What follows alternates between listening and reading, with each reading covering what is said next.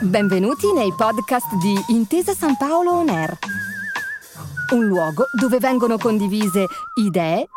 voci e soprattutto storie. Buon ascolto. Siamo veramente lieti e onorati eh, di ascoltare le parole del dottor Carlo Messina eh, che ha scelto proprio questo tema che per noi è centrale. Grazie, dottor Messina, a lei la parola. Grazie, vi, vi saluto tutti, e in particolare il professor Capaldo, come ricordava giustamente è stato mio professore eh, molti anni fa e, e devo dirvi che, che di, quel, di, quel, periodo io ho, ho un,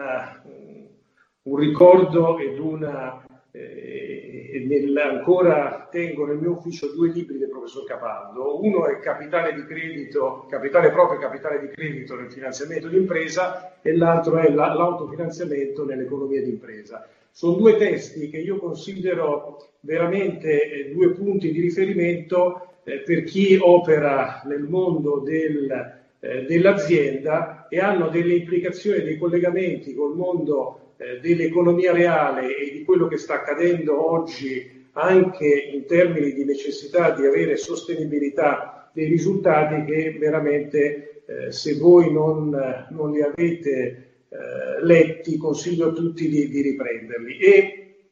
proprio partendo da capitale proprio, capitale di credito, c'è un aspetto che, che eh, io considero fondamentale eh, sia in qualunque azienda e sia per il nostro paese che è il capitale umano. Il capitale umano è il vero motore eh, della crescita di qualunque azienda e di qualunque paese. Eh, disporre di, di, un capitale umano eh, di, di, di, elevata eh, qualità e di elevata forza è una condizione di successo. Oggi io devo dire che, che la descrizione che, che lei faceva eh, di Intero San Paolo certamente è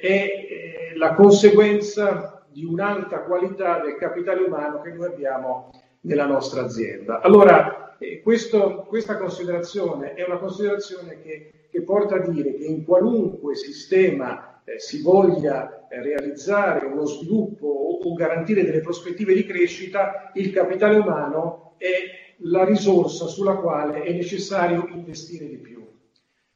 E quindi i giovani, e quindi la formazione dei, dei giovani, soprattutto in una fase come questa che eh, è caratterizzata eh, da un grande incremento delle disuguaglianze, eh, della povertà, del, eh, questa, questa, fase di, di forte contrazione del, del PIL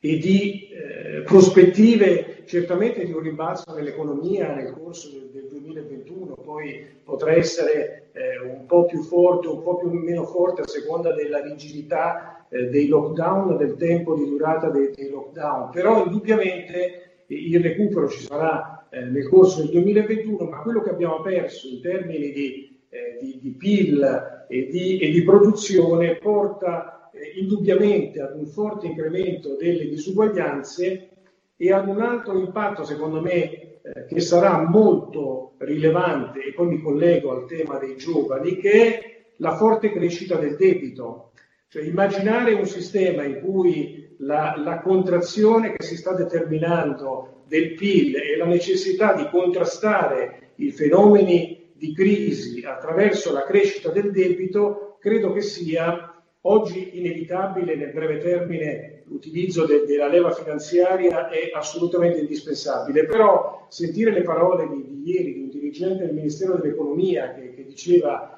che fra dieci anni torneremo al livello di debito eh, che avevamo eh, quest'anno all'inizio della crisi, francamente è un punto che dà l'idea di una eh, criticità eh, de- de- del sistema che soltanto attraverso una forte accelerazione della crescita e, e una combinazione di manovre straordinarie sul debito nel corso dei prossimi anni può garantire una sostenibilità di sviluppo al nostro Paese. E allora immaginare che eh, un debito possa crescere nella misura in cui è previsto per cercare di contrastare la crisi significa andare a creare delle condizioni per cui i giovani eh, che oggi già sono eh, si trovano in una condizione di essere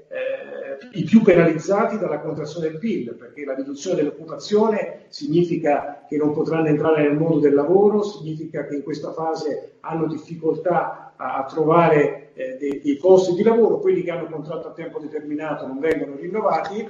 e quindi avere un fardello di debito che peserà nel corso dei, dei prossimi anni in misura importante eh, sul nostro paese significa doversi prendere cura dei giovani e metterli nelle condizioni di poterci aiutare a far crescere questo paese, perché solo attraverso l'attivazione de- del capitale umano che può essere rappresentato dai giovani noi avremo la possibilità di riuscire a- ad accelerare la crescita e quindi a usare i punti di forza indiscutibili del nostro paese, perché il nostro paese è un paese molto forte sui fondamentali, ha un risparmio che è fra i più forti d'Europa, ha un sistema delle imprese eh, orientate all'export che è oggi campione, leader eh, mondiale, eh, ha un, una fase in cui c'è un, un, una prudenza delle famiglie e delle aziende che si sta traducendo in minori consumi, in una riduzione del PIL, ma in una fortissima crescita dei depositi bancari. Cioè significa che che la ricchezza è ancora presente con forte disuguaglianza, quindi c'è necessità di, di, rendere stabile di riportare la ricchezza più verso dove c'è povertà, ma indubbiamente è un paese che ha un potenziale di recupero se ben gestito e se correttamente indirizzato attraverso l'azione di, di formazione dei giovani nella crescita del paese. E allora in, i nostri giovani oggi sono indubbiamente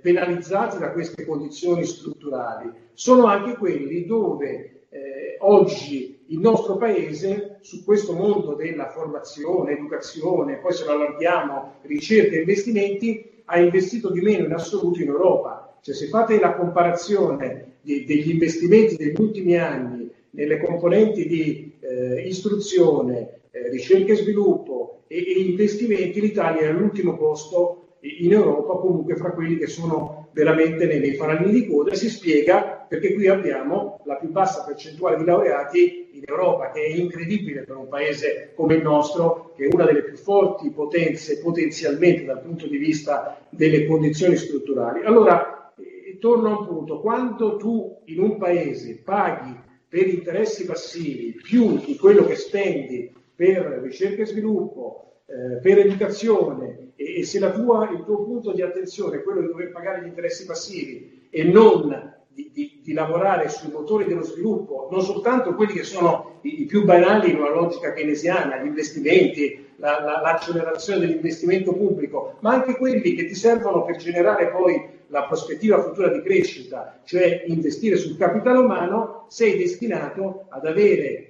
dei tassi di crescita molto più bassi rispetto agli altri paesi e non dai delle opzionalità ai giovani di potersi eh, dedicare a, a, lavorare per la crescita in questo paese invece di, di, muoversi all'estero e andare a cercare fuori da qui il, il, le loro prospettive di, di sviluppo. Allora, eh, noi abbiamo quindi una condizione strutturale in questo paese dove non favoriamo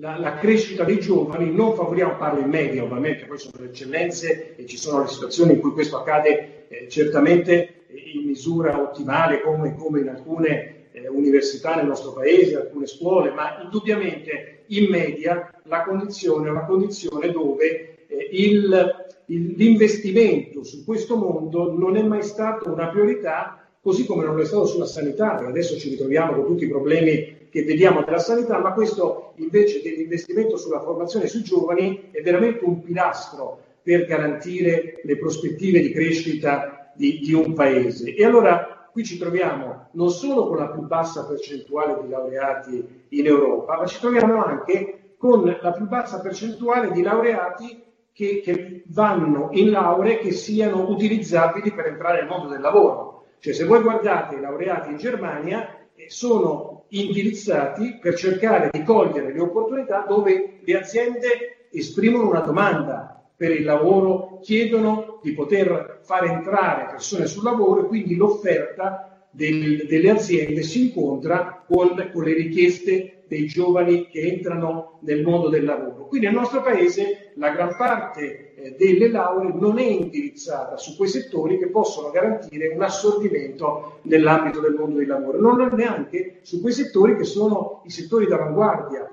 per la ricerca, lo sviluppo, il digitale, l'intelligenza artificiale. Queste sono delle aree sulle quali è indispensabile che il nostro Paese faccia uno sforzo di investimento e che dall'altra parte ci sia un, un approccio culturale dei giovani che cerchi il più possibile di, di, di, rivolgersi nel loro percorso di studio a quei mondi dove possono avere più facilità di crescita all'interno delle aziende. E poi c'è un altro grosso punto di debolezza del nostro paese che è quello de, degli istituti tecnici superiori, cioè quello che, che anche qui un'altra volta nell'esempio della Germania, se fate il confronto fra i nostri istituti tecnici superiori che, che hanno portato eh, 11.000 persone a entrare nel mondo del lavoro quest'anno e 360.000 in Germania. Cioè la domanda che viene, che viene eh, le richieste che nascono dalle aziende sono anche per delle figure che non necessariamente sono quelle dei laureati, ma con due anni di percorso di, di formazione eh, tecnica, cioè quindi tecnica nel senso in quelle materie nelle quali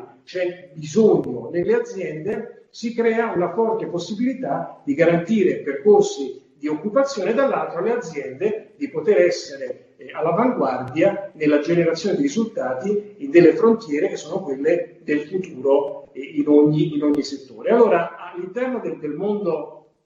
della formazione, credo che ci sia bisogno veramente da un lato di rafforzare le componenti di competenza, quelle cosiddette hard, cioè cercare il più possibile di, di indirizzare eh, i, i, giovani verso dei settori eh, dove sia presente il mondo del, eh, del digitale, l'intelligenza artificiale. Vi dico questo perché noi la gran parte delle soluzioni che stiamo facendo in questo periodo sono rivolte a questo ambito. Questi sono gli ambiti dove, eh, dove c'è il futuro, dove, dove c'è una prospettiva di crescita. È evidente che noi, vi faccio un esempio, nel corso dei prossimi tre anni assumeremo 2500 eh, laureati. Questa è la nostra prospettiva nei prossimi tre anni. Di questi una componente sarà digitale, intelligenza artificiale, l'altra componente è il funzionamento dell'azienda. Quindi eh, non necessariamente l'assorbimento sarà in quegli ambiti perché, perché, in questa fase abbiamo bisogno di persone che si occupino di, di, di temi che riguardano tutte le funzioni aziendali. Però dal punto di vista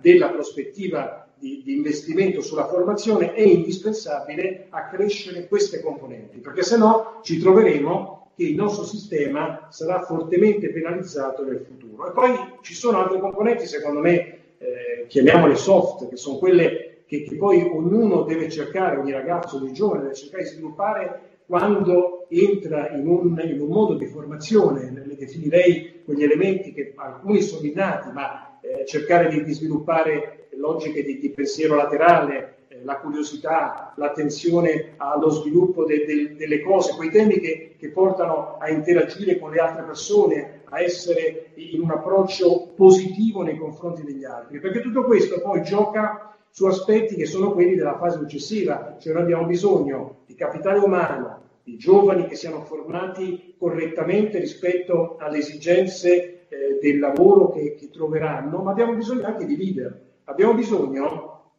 di figure che assumano leadership, che possano essere figure che riescono a, a, ad aiutarci tutti a poter crescere. E allora in questo il, il, l'approccio del eh, cercare di, di, prendersi cura degli altri, cercare di avere un, un, atteggiamento inclusivo nelle decisioni, cercare il più possibile di, di far sentire gli altri come parte di un progetto importante, eh, un'umiltà nella relazione con, con, altri interlocutori, fermo restando che poi eh, le decisioni verranno prese dal capo, ma ascoltare, capire le, le esigenze degli altri, quindi un approccio che, che porti i, i, giovani verso una, eh, un, uno sforzo di più possibile di essere aperti nei confronti delle altre persone, degli altri interlocutori. Questo è, è un, qualcosa che, che nasce già nella scuola, perché interagire con, con gli altri nella classe, eh, col professore eh, nella classe, cominci a, a, ad essere all'interno dei meccanismi che ti portano su delle relazioni eh, orizzontali o verticali che poi sono quelle che troverai in tutta la vita progressiva la, lavorativa. Allora questo credo che sia parte di un, eh, di di un progetto importante che deve essere sviluppato in, in, Italia, un grande bisogno che noi abbiamo di questi temi, sui quali però non è solo il pubblico che deve, che deve agire e che può agire, perché su questo anche i privati, anche quelle aziende che hanno una grande attenzione alla responsabilità sociale, alla sostenibilità, i temi che citava nella sua introduzione, il motivo per cui noi siamo in tutti gli indici importanti di ESG, di, di, di prospettiva, è anche quello di aver chiaro che se tu sei un'azienda leader in un paese, devi riuscire e hai capacità di generare reddito e quindi sei un leader anche per i tuoi azionisti, i tuoi investitori, questa leadership deve essere anche portata a vantaggio della comunità in cui operi con un'attenzione particolare a, a, quelle, a, quelle, aree, a quelle tematiche che sono di maggiore responsabilità sociale. Noi siamo il più grande, il finanziatore del più grande progetto per la povertà che esiste in Italia oggi, ma siamo anche, e lo riteniamo un vanto dell'organizzazione, l'azienda che eh, riesce a dare dei finanziamenti eh, senza garanzie agli studenti universitari abbiamo iniziato dalla settimana scorsa anche eh, gli studenti delle scuole superiori. Sono finanziamenti eh, ovviamente di, di, importi limitati, ma che consentono di poter avere accesso allo studio a chi eh, ha difficoltà di carattere economico-finanziario. Secondo me questo è, uno sforzo che i privati devono fare per poter aiutare il, il sistema della formazione dei giovani a poter diventare capitale umano all'interno di, di, un sistema economico e di un sistema paese. Poi c'è una forte attenzione da parte nostra anche al sud, cercare di aiutare gli studenti che sono al sud per aggiungere dei finanziamenti che possano consentirgli di andare nelle scuole migliori, nelle scuole in cui possono avere delle prospettive di, di sviluppo. Eh, oggi stiamo finanziando di fatto a, a tasso di interesse zero eh, l'acquisto dei, dei, dei PC, dei, dei, degli iPad, cioè fornire ai giovani quella strumentazione che se non hai disponibilità economiche in una fase come questa in cui si accresce la disuguaglianza, devi consentire ai giovani di avere l'infrastruttura per poter partecipare a questo mondo della, della formazione. Su questo noi siamo molto attivi, ma credo che, che la gran parte degli operatori privati di, di, di capacità economica debba destinare molte risorse a questo, perché in questo modo si favorisce la generazione di, di, di, di, capitale umano all'interno del sistema. Vi dicevo che noi nei prossimi tre anni assumeremo 2500 giovani, la nostra eh, idea è quella che eh, solo attraverso l'innesto, l'inserimento di giovani nelle organizzazioni, le organizzazioni rimangono forti e, e sostenibili possono continuare a essere dei leader nel mercato, poi su 2500 giovani in potenziale potrei, potrei avere eh, 100 leader, dei 100 potrei avere eh, 50 potenzialmente top manager, però indubbiamente l'innesto di, di, di, di, giovani all'interno delle organizzazioni è un fattore critico di successo, cioè credo che sia, eh, lo sia per le aziende e lo sia anche per, eh, per i paesi come, come l'Italia. Quindi ribadisco, oggi Credo che sia fondamentale accelerare la crescita del nostro Paese, immaginare dei meccanismi che possano consentire una gestione della crescita del debito, ma soltanto attraverso il capitale umano, i giovani e la formazione, noi faremo la differenza. Abbiamo un'occasione che quella di, di, del Next Generation, di, di, questo che tutti chiamano Recovery Fund, ma in realtà è, è, sono fondi destinati a creare sostenibilità e resilienza per il futuro nei risultati di ogni paese. Molti di questi potranno essere destinati proprio alla formazione, al, a rifare eh, le, le, le, infrastrutture, le scuole, eh, la, la, le apparecchiature. Questo credo che sia veramente un'occasione unica che noi non possiamo perdere, ma dobbiamo anche fare la nostra parte e farci trovare nella condizione in cui per quello che già oggi può fare lo Stato lo faccia lo Stato, i privati concorrano e dall'altra parte quando arriveranno queste risorse, queste secondo me rappresenteranno il volano finale per l'accelerazione. Quindi credo che, che questa scelta di questo argomento eh, per, eh, per, avviare con, con questa Lexio Magistralis sia, sia stato veramente un punto che porta a dire guardate che abbiamo bisogno di giovani, abbiamo bisogno del capitale umano e abbiamo bisogno di giovani che in futuro possano assumere la leadership in un paese in cui ci accorgiamo che oggi eh, probabilmente molti leader con visione eh, non, ci so, non, ci sono e abbiamo bisogno di, di, farli crescere fra i giovani del, del nostro paese. Grazie per aver ascoltato i podcast di Intesa San Paolo On Air. Al prossimo episodio.